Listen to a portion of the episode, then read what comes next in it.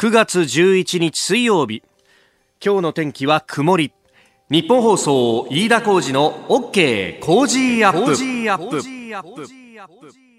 朝6時を過ぎました。おはようございます。ニッポン放送アナウンサーの飯田浩司です。おはようございます。ニッポン放送のひろたみゆきです。ということで今週1週間は新行アナウンサーがお休みをいただいております。ちょっと遅い夏休みなんですが、えー、それを受けまして、えー、アシスタント各アナウンサーにお願いしております。今朝はひろたみゆきアナウンサーです。よろしくお願いします。よろしくお願いします。もう明日広田さんが出るんですよっていうふうにツイッターなんかで、あの告知をしたらツイッターなんかでですねあこれは日曜日の朝と勘違いしそうだっていうような広田さんの声を聞くと。今日はまだ水曜日ですよ。水曜日ですよ 週の真ん中ですからね。はい、頑張っていきましょう。はい、本当に。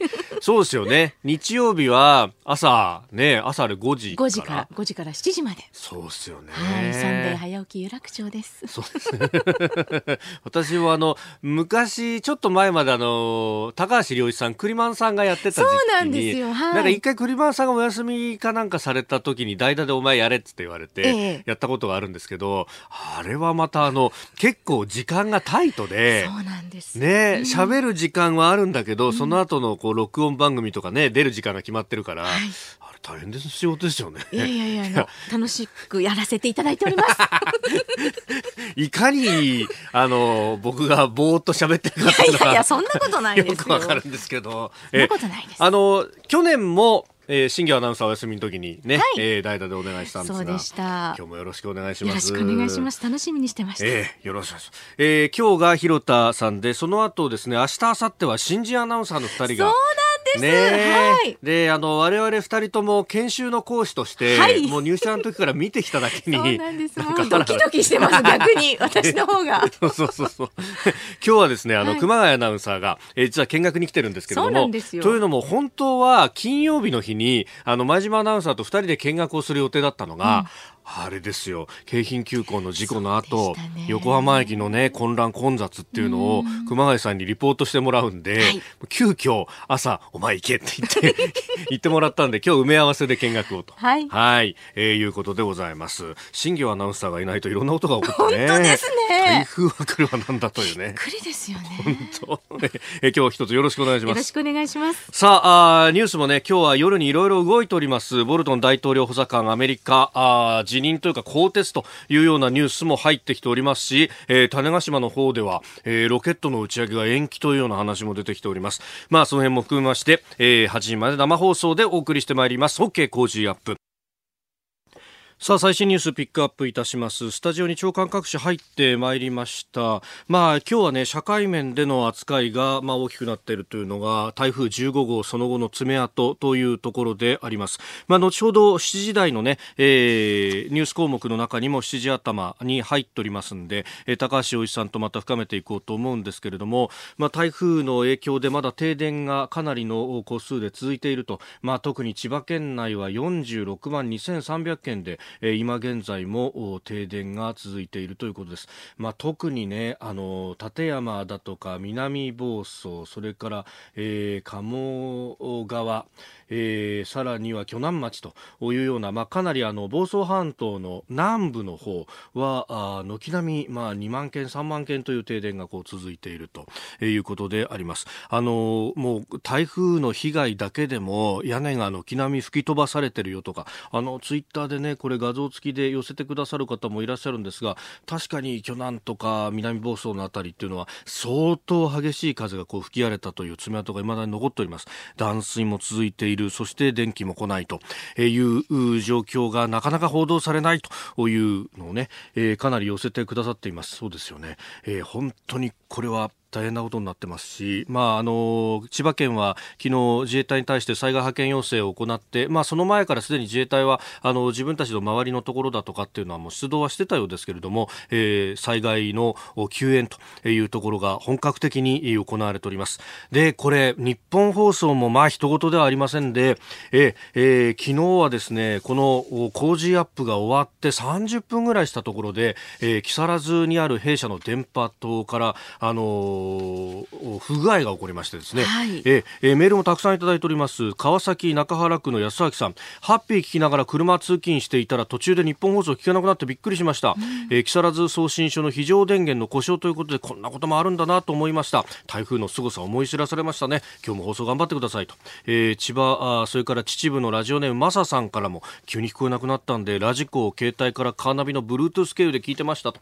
いろんな聞き方があるんですね。ありがとうございます、えー、日本放送の AM1242 の放送ですが台風15号の影響で木更津送信所からの送信が停止しまして、えー、東京の足立送信所から1キロワットで送信を続けておりました。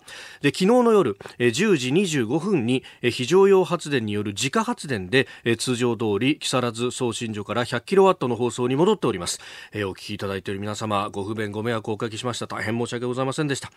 えー、なお東京電力からですね木更津送信所への電力供給は未だに復旧していないと。いうことであります。まあこれ、ある意味ですね、外部電源喪失と。はい、で、内部のディーゼル発電で何とかやってたんですが、それが不具合を起こしてしまったというのがことの原因です。で、えー、今はあ自家発電戻ったということで放送を続けております。もちろんあの FM93 ですとかラジコなどで、えー、聞くこともできますんで、えー、ぜひよろしくお願いいたします。ますまああの、東電もね、今必死に、えー、各、各所が、えー、復旧に向けてやっているという最中ですけれどもね、なかなかこれがうまくいかない。それから、えー、鉄道の方もですけれども、総武本線桜銚子の間の上下線、成田線の成田銚子の間の上下線、えー、内房線は木更津と阿波、阿波鴨川の間の上下線、外房線は上総一宮と阿波鴨川の間の上下線、久留里線の全線、鹿島線の全線、えー、今日も終日運転見合わせということであります。えー、長官もざっと見ておきますが今日はですね、えー、今日行われる内閣改造についてっていうのが、えー、一面トップ東京新聞以外すべてであります。でその中でも、えー、もう小泉小泉小泉小泉小泉小泉進次郎さんと。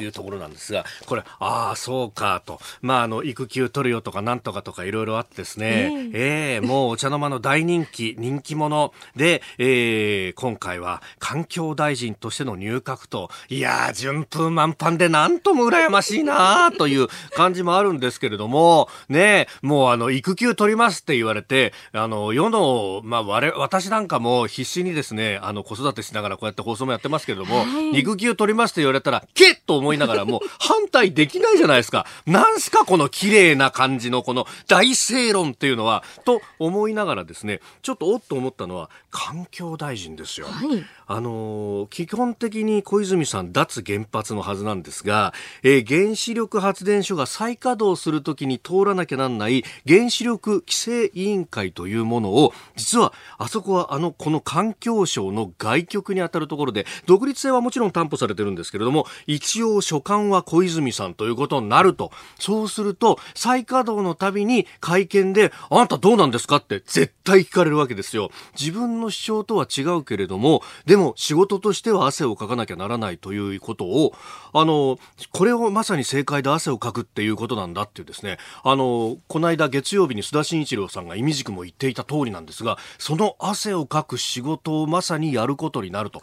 で、その上ですね、前任の環境大臣が原田義明さんという人なんですが、大きな置き土産を残していきましたね。昨日の閣議後の会見で、まあ、この1年間の仕事を振り返ってですね、えー、原田さんは自分の個人的な意見だと。で、環境省の処理水の扱いというのは所管外であることにも触れつつ、福島第一原発から、あの、今、あ中の、ね、えー、デブリと呼ばれる、まあ、溶け、えー、溶け出してしまった、えー、核燃料棒と、あと、周りのコンクリートだとか鉄だとか全部混じったような、こう、物体を、まあ、熱を発し続けるので、これを水を入れて冷やさなきゃならないと。はい、そうすると、その中に入った水っていうのは、まあ、放射性物質が中に含まれている水になってしまう。まあ、いわゆる汚染水なんですが、これをですね、各種、多角種除去装置という、えー、もので、えーえー、原子放射性物質を取り除いて取り除いて最後に、えー、トリチウムというものだけが残っているいわゆるトリチウム水っていうのがこれどんどん溜まっていってしまうと。でこれあまりに溜まっていってしまうんでもう2022年頃にいっぱいいっぱいになってしまうとえいうことがもう言われてるんですけれどもこの水について原田環境大臣は昨日の会見で海に放出して希釈するしかないと、まあ、単なる意見として聞いてほしいというふうに言っているんですけれどもこれは前々から言われて何と言ってもトリチウムっていうのは普通に売ってるミネラルウォーターとかの中にも入ってるような水でで、えー世界中の原子力発電所が実は今も出していると。もっと言うと、日本の原発だって稼働してればですね、出してたものなんですよ。だから、実は科学的には安全性は担保されてるんですけれども、これは風評被害を心配する漁業の方々であるとか、えー、そういったところ安全ではなく安心の部分がまだ勝ち得ていないので、ああやって貯めているんですけれども、これは確かに最終的な解決方法としては海に出すしかないんですけれども、これを問題提起した、さあ、森林環境大臣は、今日の就任後の会見で一体何を言うか汗をかきますねあなたの声を届けますリスナーズオピニオンです。ニュースについてのご意見お待ちしております。今朝のコメンテーターは数量政策学者の高橋洋一さんです。取り上げるニュースですが、まずは台風15号の影響による停電について、それからトランプアメリカ大統領がボルトン安全保障担当大統領補佐官を更迭とツイッターでまた発表しております、えー、それから日本製の空気圧バルブへの韓国が交換税をかけているという問題について WTO が最終判断を下しました、えー、キーワードはコウノトリ、えー、種子島でのロケットの打ち上げ延期というニュース、え、そして内閣改造についても伺います。さあ、7時台はコメンテーターの方々とニュースを掘り下げてまいります。今朝のコメンテーター、数量政策学者、高橋洋一さんです。おはようございます。おはようございます。よろしくお願いします。今日はネクタイ締めて、なんかジャケットを着て。仕事仕事？え、学校も始まって？いや、学校じゃなくて、違う学校じゃない仕事です。おお、そうですよね。学校はまだ、学校はまだ大学は来週から、来週からです。あ、え、でも来週からなんですね。なんか、大学の夏休みのイメージって9月いっぱいぐらい休んでよかったような気がするんですけど、最近はそうでもないんですね。いや、だからね、文科省のね、ご指導が嘘く、嘘 さいちゃう、ごめんなさい。いや、もう何回もやんなきゃいけない。な15回、15回やんなきゃいけない決まってるんだよね。コマ数が決まってて。なんかハッピーマンデーがあるから月曜日担当になると大変らしいですね。大変ですよ。ここをやんなきゃなんないとか。まあまあ、もう本当言って昔だったらね、あの、休校したらみんな学生喜ぶでしょ？そういうわけにいかないね、今は。ご時世というかね。今日も一つよろしくお願いします。よろしくお願いします。9月11日水曜日時刻は朝7時を過ぎました。改めましておはようございます。日本放送アナウンサーの飯田浩二です。おはようございます。日本放送の広田美幸です。日本放送飯田浩二の OK 工事アップあなたと一緒にニュースを考えていきます。え今週は新業アナウンサーがちょっと遅い夏休みということでお休みです。え日替わりでアシスタントの方々お手伝いいただいてますが今朝は広田美幸さんとお送りしております。引き続きよろしくお願いします。お願いします。さあそしてえ7時台コメンテーターの方々とニュースを掘り下げます。今朝のコメンテーター数量政策学者高橋洋一さんです。おはようございます。おはようございます。高橋さんには番組エンディングまでお付き合いいただきます。では最初のニュースこちらです。台風15号の影響による停電今日中に復旧目指す。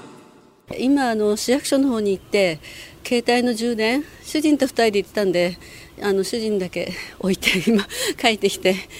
電車が通ってないのと信号機がところどころ消えてるのでちょっと自分の運転では怖いので今日はお休み。トイレお水が出ないから流せないんであと洗濯できないし、うん、だからもう冷凍庫も解凍状態だからそれを早く食べる。えー、お聞きいただきましたのは停電が続いている千葉袖ヶ浦市の住民の方々の声でした。台風15号の影響で今日現在で、えー、千葉と神奈川それから朝方ですね、えー、茨城の一部でも停電が出まして、えー、東京電力管内で47万400件の、えー、停電があるということです、えー、東京電力では今日中にも復旧を目指すとしております。まあ、これ、いろんなところに影響出てますね。まずは電車ですが、今日終日運転見合わせが総武本線の桜銚子間、成田線の成田銚子間、内房線木更津阿波鴨川間、外房線上総一宮阿波鴨川間、久留里線の全線、鹿島線の全線で終日運転見合わせの予定となっております。それから東京湾フェリーですが、この停電の影響で、金谷発の始発便6時20分の便は運休となりました。また停電が復旧しない場合は最終便が栗浜発午後4時20分金谷発午後5時20分となります。ご利用の方十分ご注意ください。えー、ということであります。また日本放送も影響を受けまして昨日は木更津送信所からの送信が停止しまして、えー、足立送信所から1ワットでの送信を続けておりましたが昨夜10時25分非常用発電による自家発電で通常通り木更津から100ワ100キロワットの放送に戻っております、えー、ご迷惑ご不便をおかけいたしました。大変申し訳ございませんでした、えー、なお東京電力からの電力供給は未だに復旧していないという状況が続いております。まあいろんなところで高橋さん影響を受けましたね。いや、ね、びっくりですね。なんかあの千葉とか茨城って関東の、ね、東の方が大変らしいですね。今回は台風の進路でそうなったという話ですね。えーえー、千葉の八街からあ停電と、広瀬さんメールいただきました。停電中でまだ参りました。えー、今日中には復旧と聞いてますが、暑い。私のところは断水してないのがまだ救いですと。うん、暑いね。まあ、昨日も、えー、まあ、一昨日も35度を超える気温になってしまいましたから、ね、これでね、ね、クーラーいらないときついですよね。そうですよね。えー、まあ、普通に生活しててもきついですし、医療機関などはね、またいろいろ影響を受けますもんね。停電対策とか、はい、うちもちょこっとやるんですけどね、まあ、自分のスマホぐらいは、はい、あの太陽光のやつで充電して。なるほど、うん、あの今バラバラバラって広げるとね大きな太陽光パネルが作れるようなのがある、あうん、普段は折りたたんで。普段はそうそうそれは一応持ってるんですけどね。あと家は太陽光を発電してるから、はい、あのまああの電気はちょっと直接は取れるんですよ。うん自分たちが生活する最低限ぐらいは。コンセント1個あってね、そこから取れるんです。なるほど。うん、だからそういう、まあね、な太陽光なんか入れるとね、昼間ぐらいは大丈夫でしょうね。うん、えー、まあ夜中はね、どうしてもね。どうしてもしょうがないですね。だからそれ蓄電池買わないと無理ですよ、そこまではね。えーまあ、本当、千葉のあたりというのは、われわれもいろんなところでお世話になってまして、うん、それこそあの農産物の被害もね、今日日経新聞なんか書いてますけれども、うん、まあ、梨だとかトマトだとか、いろいろなもの、そう、実はあの番組で 麹米とお米育ててるんですけど、これがあのどうなるかって、J. 香取さんと今回は協力してやってるんですけど、まあ、台風で倒れちゃったら、実は今週末、刈り取りだったんですよ。あらまあ、もう、ね、ね、まあ、あの、そういうのな、なんか商品にならないんですかね。ね本当ですよね。まあちょっといろいろまたね、あの、皆さんと相談して考えていこうと思うんですけど、うん、去年お世話になった横芝光町というところで、千葉みどりさんのお世話になったんですが、うん、ここは断水してて、今給水もやってるというような話でね、いろんなところで被害が出ておりますが、えー、自衛隊も災害派遣という形で、えー、出動して、今活動に当たっているというところです。うん、おはようニュースネットワーク。東京有楽町日本放送をキーステーションに全国のラジオ局21局を結んでお届けいたします。おはようございます。日本放送アナウンサーの飯田浩二です。今朝のコメンテーターは数量政策学者の高橋洋一さん。取り上げるニュースはこちらです。トランプ大統領がボルトン補佐官を更迭。アメリカのトランプ大統領は10日ツイッターでボルトン大統領補佐官を更迭したと発表しました。トランプ大統領はボルトン氏から受けた多くの助言で意見が一致しなかったと更迭の理由を説明しております。いや寝て起きたらボルトンさん更迭っていう速報がまたツイッター事例だったようであります。ですね、はいまあ、前々から言われてたんですけど、うん、まあ、なんていうかな、あの、ポンペオさんとの、はい、どっち選ぶかって話なんでしょうけどね。ああ、国務長官と、うん、外交話で、まあ、安全保障の人はこれ3人目だったんですけどね、はい、なんかまあ補佐官ですから、あの、権限あんまりないと思うんだけど、ちょっと強硬すぎて、北朝鮮の話でちょっと問題になっちゃって、たかもしれないですね。あえー、だからど誰か変えないとも北朝鮮は話しないっていうことで、はい、まああのほほっとくってってもあるんでしょうけどちょっとそれで、はい、まあ、ポンペオさんは変えられないからボートさんだったわけであれですよね。3回目の会談の時行かなかった行かなかったですよね。あハノイでの会談の時は同行しなかった、えー、そうですね。だからちょっとそういう意味ではちょっとずつ違違ってたっていうかね、えー、ことかもしれませんね。3回目だから反問点の会談の時ですね。えーは同行しなかったとね。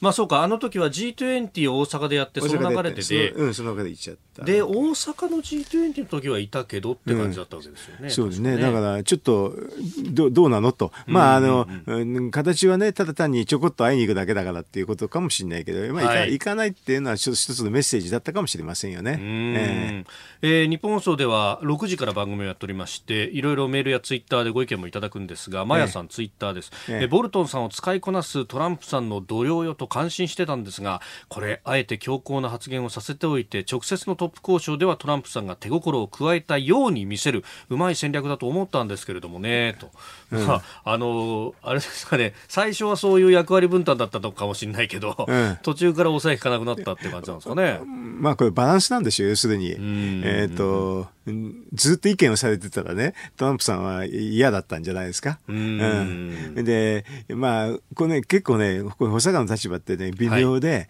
あの、イエスマンだったら全く意味がないんですよ。ああ、うん、そうか、補佐にならないと。補佐にならないんで、だからそ、うん、そこそこ違う意見を言って、はい、っていうことなんでしょうけどね。だからこの距離感は難しいですよね。なるほど。えー、えー、まともさんツイッターで、北への強硬派のボルトンさん更迭で対応どうなるんでしょうか？強硬でいくのか、なんかするのか？なんかするとすると、北朝鮮はこれ、あの、いろいろまた要求出してくるんじゃないかという。まあ、交渉ですから当然そうでしょうね。うん、あの、だから、短距離のミサイルについて、はい、何も言わんでしょう。そうですね。そこがちょっと違ってたんじゃないですかね。まあ、昨日あたりもね。まあ、2発出して、撃ってね。だからあれは、あの、まあ、アメリカに届かないから、はい、まあ、アメリカ関係ないってことなんでしょう。ええーうん、ところがこれ我が国にとっては非常に関係我が国にとっては大変ですよね。だから逆に言うと、我が国の中にアメリカ軍、あのね、基地もあるわけだから大変ですよ。ね、うん、そこを狙うんでしょうかなっていうことなんでしょうけどね。うん、でも一応アメリカ国民には関係ないからっていうことで、はい、まあほっとくんです。それで今、ちょっと中距離核のところがね、はい、完全に穴が開いてる状態なんですよね。えー、あの、昔ベースでやってたあの条約がなくなって、はい。ね、中国も巻き込んでやりたいっていう意図はあるんでしょうけどね、北朝鮮もまあそこに入ってきちゃうわけですからね。はいだからちょっと大きな枠組みを作らないといけないっていう段階なんですけどね。ええ、そうなると強硬なことばかりも言ってられない、うん、言えないと。なんかやっぱり枠作んないと、はっきり言うと、はい、あの、まあ、勝手し放題でしょ？中国なんかは特にね。増強のし放題えー、だからそれに、だからちょっと今、あの、我慢して、はい、あの、まあ、ロシアも巻き込みながら、枠を作る、北朝鮮をきっかけとしてね、枠が作ればいいなっていうふうに思ってるかもしれませんね。うん。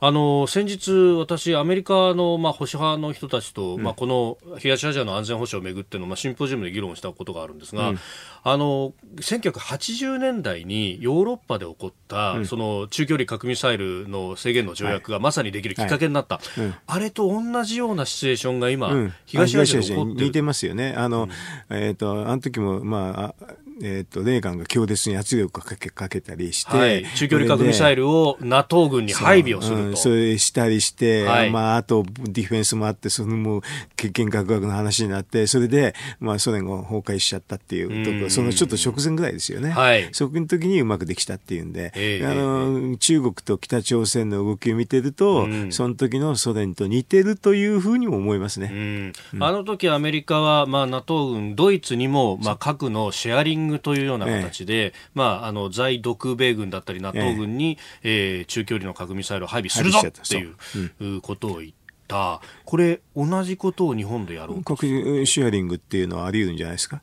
要するに、これ、非核三原則の話、一個だけ解除すればいいだけなんですよ。要するに持ち込ませずっていうところだけ、はい、あれ今でも持ち込んでるんですけどね。今でも持ち込んでるってで、持ち持ち込んでて、それが完全に米軍の中の管理下であるんですけどね。核シェアリングっていうのは、それを日本も共同管理するってことですよ。そういう意味では、こちらの方が合理的なんですよね。だって勝手に撃って、今だったら勝手に撃たれちゃうんです横須賀の基地から、ボンと。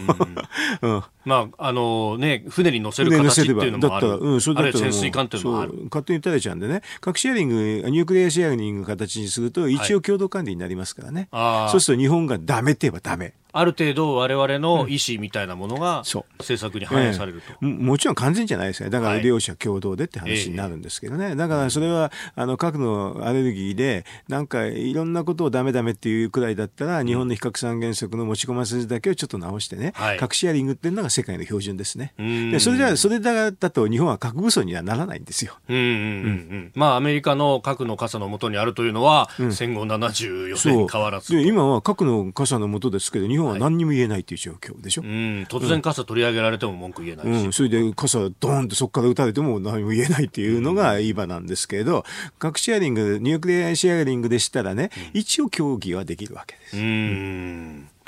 えー、では続いて、えー、こちらのニュースです。日本製空気圧バルブへの交換税 WTO が韓国に是正を求める最終判断 WTO 世界貿易機関の最終審にあたる上級委員会は10日韓国が日本製の空気圧バルブに課している追加関税について韓国の措置は WTO の協定違反だとして是正を求める判断を示しました。一審の紛争処理小委員会に続き日本の主張が認められた形で事実上日本の勝訴が確定しております。まあ、最終審に当たるということなんですけれども、まあ、空気圧バルブ、これは半導体や自動車の生産ラインで使われているそうですね。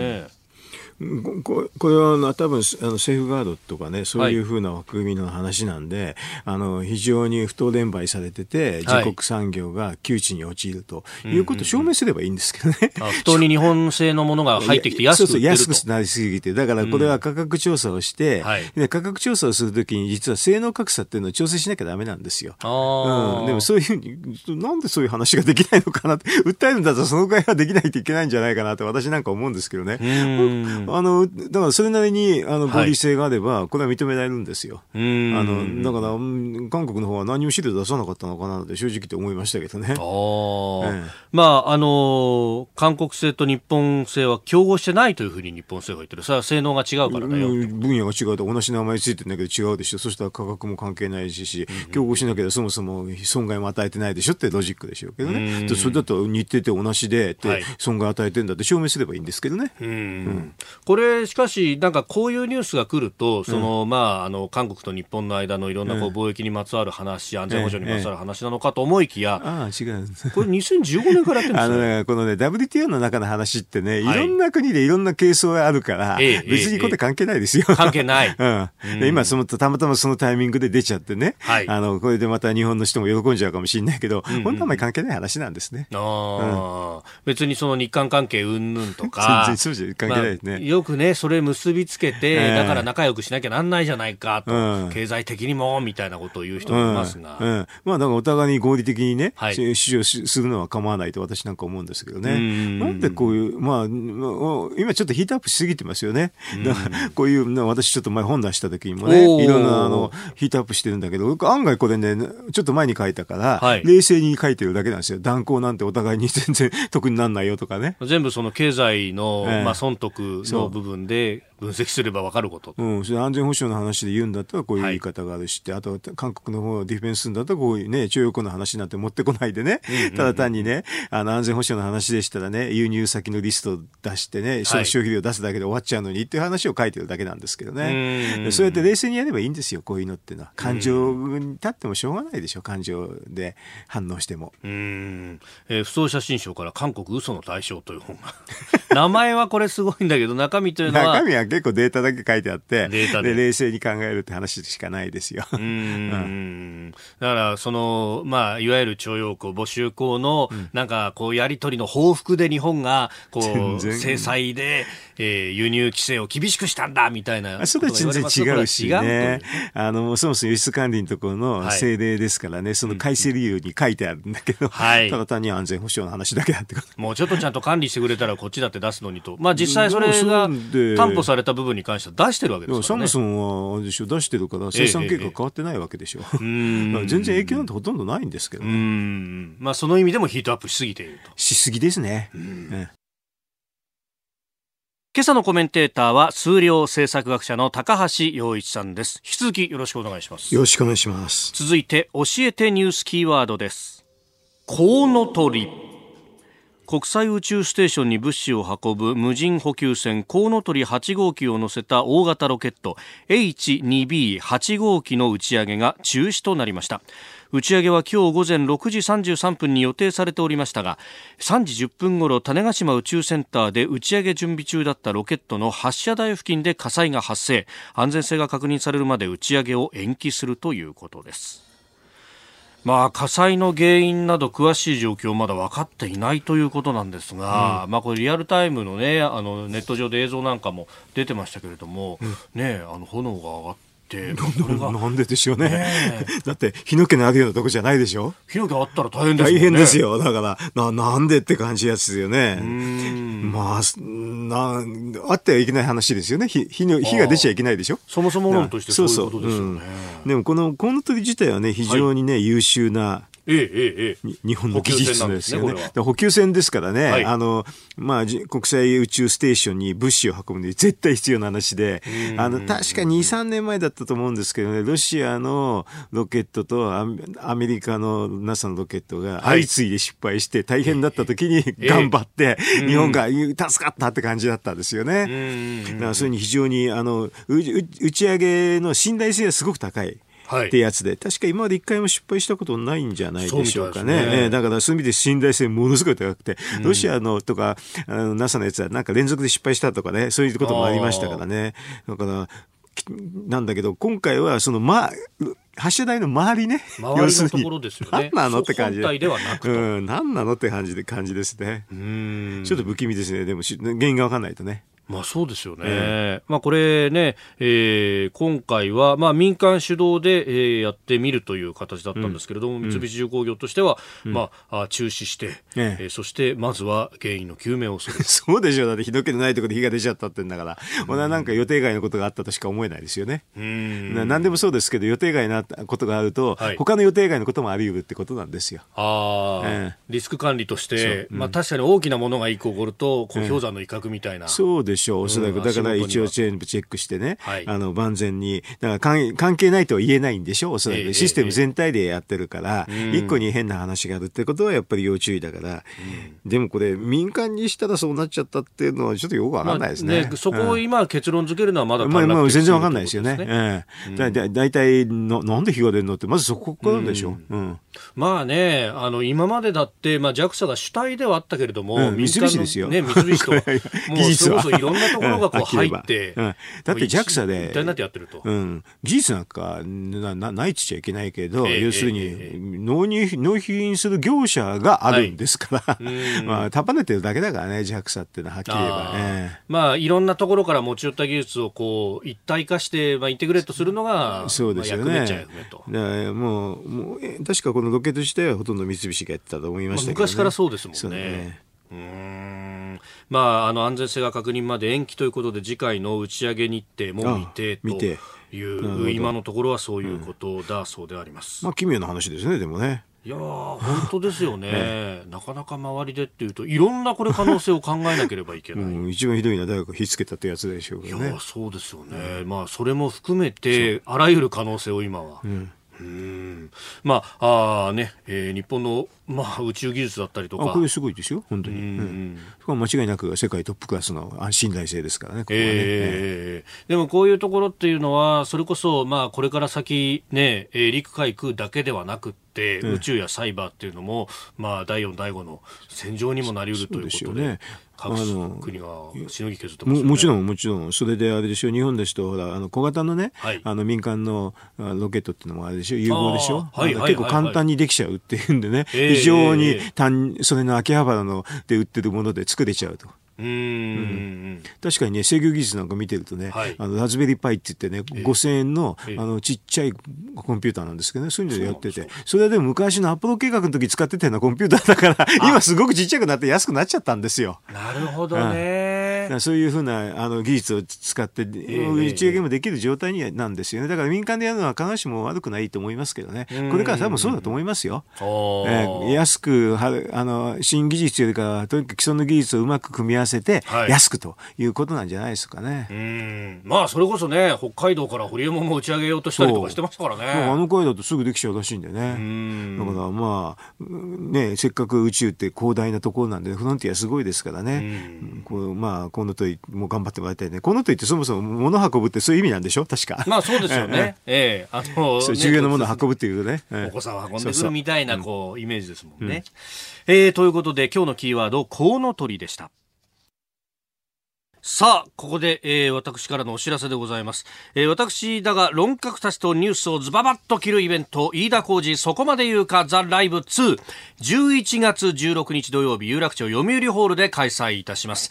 えー、4月に行ったイベントの第2弾ということなんですが、昼、夕方2回公演です。ゲストには、工事アップコメンテーターの方々も多数登場いたします。まずは、昼1時からの昼公演、参議院議員青山茂春さん、ジャーナリスト長谷川幸宏さん、元自衛官で評論家、牛尾正人さんをゲストに、外交安全保障について考えてまいります。そして、夕方公演午後5時開演です。評論家宮崎哲也さん、経済学者飯田康之さん、経済評論家常年司さん、そして、数量政策学者の高橋洋一さんと、うん、えー、こちらは日本経済の行方を見といてまいりますが、10月1日の消費増税があって、11月の16日ってこれどうなってますかね？それちょ悪くなりかけてんじゃないですか。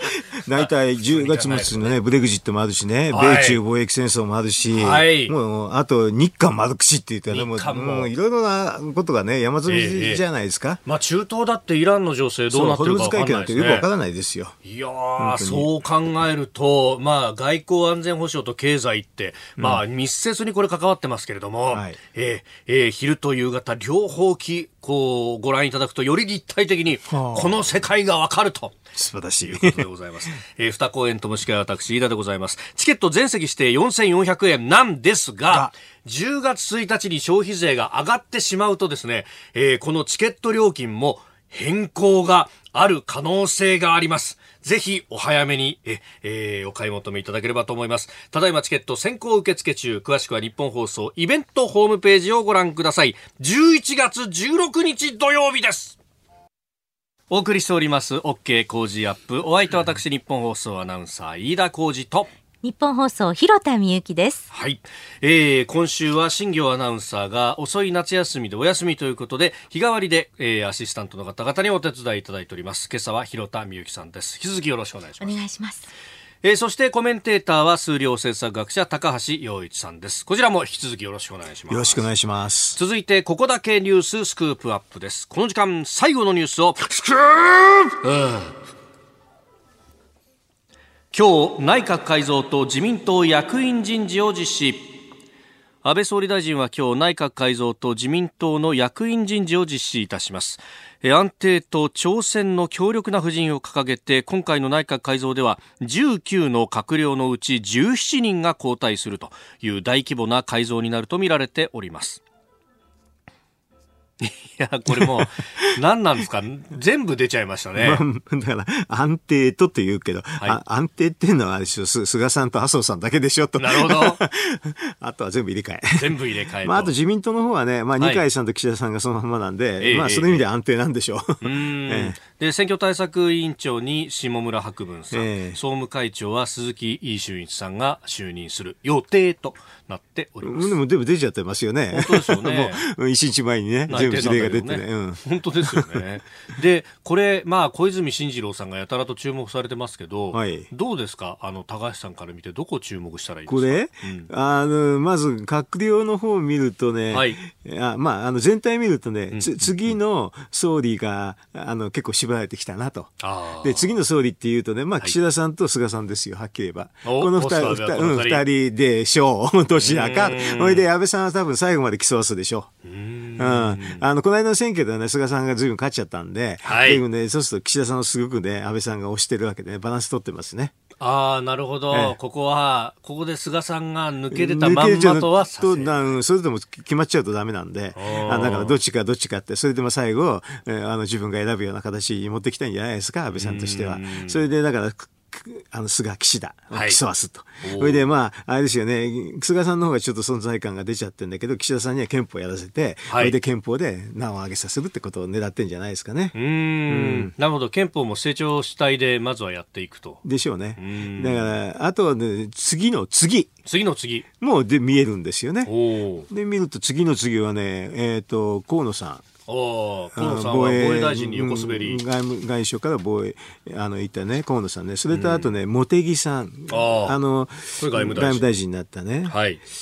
そのあたり、あと加藤勝信さん、これはまた厚生労働大臣に戻ってきたでしょ？そうですね。この3人が見えますね、うんうん、次の次。あうん、まあ、厚生労働大臣、年金とかいろいろあるし、うん、で、外務防衛で、これ、これから先、東アジアが混沌とする中でどうなる重要だから、だから安倍さんらしくね、要するに社会保障と、まあ、はい、あの外外交っていうところに、あの、人員配置して、それで競わしてるって、そんな感じですよね。えー、結構、まあ、あのー、これ、お友達が多いじゃないかみたいなことを、ね、そりゃそうでしょ、言いますが。あんな当たり前だ。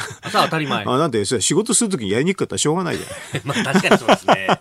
どうせだったら気心についてる人、うん、な。なんでお友達、お友達っていうあれなんだけど、要するに似たような考えの人だって言えばそれっきりですよ。うん。お友達っていうのは、人っていうのは、まあ、批判してね、言いたくてね、はい、言うんでしょうけどね、まあ、気持ちよく仕事するんだったら、あの、なんか考え方の似てる人であの当たり前ですよ。まあ、確かにね、あの、それでいてお友達じゃない人を入れて、例えばいろんな意見が出ると、うん、閣内不一致って言って、また批判をするわけですね。うん。だから、それでもう最後やりたいようにやるんでしょうから、安倍さんはね、もう残りをちょっとなんでね。うん、もうそれはもうその自由にやらせてくれっていうことで全部入れ替えて、でも、安倍、あれですよね、麻生さんと菅さんだけは変えられないからっていうことで、の残したでしょそれあと全部すっきり入れ替えたんじゃないですか。うん。この顔ぶれで、その、4戦を本当に狙ってるのか、それとも3戦で終わるのかみたいなのも 占えるなんて人もいます狙ってないでしょ、だから岸田さんと菅さんにやって、で岸田菅菅ですからね、うん、その後また自分がやるかもしれませんよね。4戦 じゃないと、一回クッション置いてるから、プーチン方式ですよということもあるかもしれない。プーチン方式。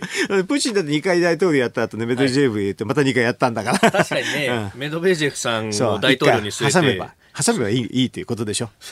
あだからそれはそどどこまで気力あるかの話ですよ、安倍さんが。多分そんな気力ないと思いますよ。もう長くやってるから。やりきっヘトヘトでしょうね。ヘトヘトなんですか、うん。だから憲法改正で息がどんだけ続くかってレベルじゃないですかね。ああ、うん、まあそれ憲法改正に持っていくためには、まあこれ閣僚というよりは党の方で。そうですね。そっちをまあ岸田さんでやると。ああと、まあ世耕さんがね、はい、えっ、ー、と、この参議院の幹事長ですよね。そうですね、うん、経産大臣だから参議院が憲法の発議の場合重要なので、衆議院はもう絶対3分の 2OK でしょうけどね。はい、あの参議院の場合は3分の2いかないからいろんな調整が必要でしょう。ええ、で、4人足んないんですけどね、4, 4人集めてきたり、はい、あと、うまく仲を取り計らったりするのは、世耕さんやるんじゃないですかね。あまあ、あの、参院の方は、うん、これね、えー、細田派から、まあ、世耕さんともう一人入って、うん。まあ、あの竹下と、まあ、3派体制だというふうに言われてますけれども、うん、ここでなんとかなっていくのかというね、うん、まあね、それは分かりませんけどね、だからどういうふうにあの臨時国会以降ね、はい、参議院がどうなるのかって注目ですよね。うん、まあ、一方で、その野党側はあの国民と、うん、えー、立憲が、まあ、統一会派というところで、そこになんか社会保障を考える国民会議の人たちも一緒に入ると、ういうことになるそうですが、参院の方は結構異論があるみたいですね、国民民主の中まあ、なんかね、あのある番組でね、あの玉木、玉木ってあの、要するに、ね、国民、うん、あの、まあ、財務省の、ね、後輩なんですけどね、はい、憲法改正議論ぐらいしろよっつったらね、生まれ変わったつもりでやりますと言ったら、6時間後に撤回したんだけどね。そうでしたね。もう情けないと。ね、なんで、まあ、議論ぐらいしろよって話ですよ、はっきり言えば。国会なんだから、はい、意見が違うの知ってるから、議論ぐらいしろよと。今は議論したくないっていうレベルでしょ。ちょっとそれはね、国国民にとっては情けないですね。議論はいいじゃないですか、別にどっちでも。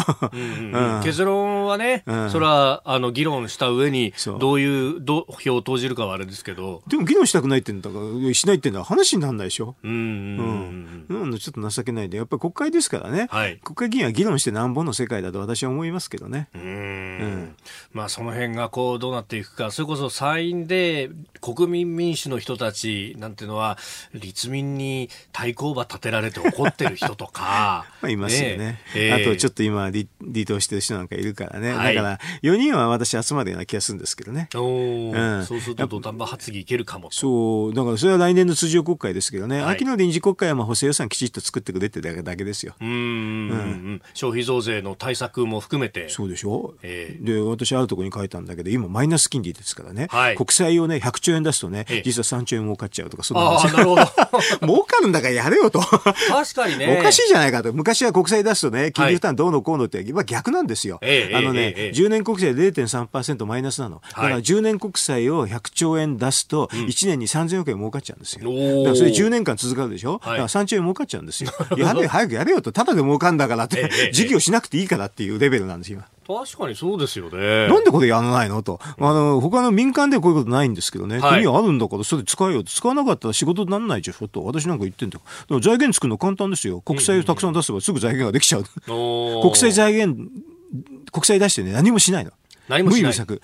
普通は怒られるんですよ。事業しないと怒られるんだけど、これは何もしないのが正しいっていう。なるほど。なるほどっていうわけ。そうそう。まあ、それでね、本当インフラだって、これだけ災害がある中で。うん、でも、インフラで使ってもいいんですよ。でも、使わなくても儲かる使わなくても儲かる。なるほど。財政再建になっちゃう。そえー、内閣改造と役員人事、そしてその後というところをお話しいただきました。このコーナー含めて、ポッドキャスト、YouTube、ラジコ、タイムフリーでも配信していきます。番組ホームページご覧ください。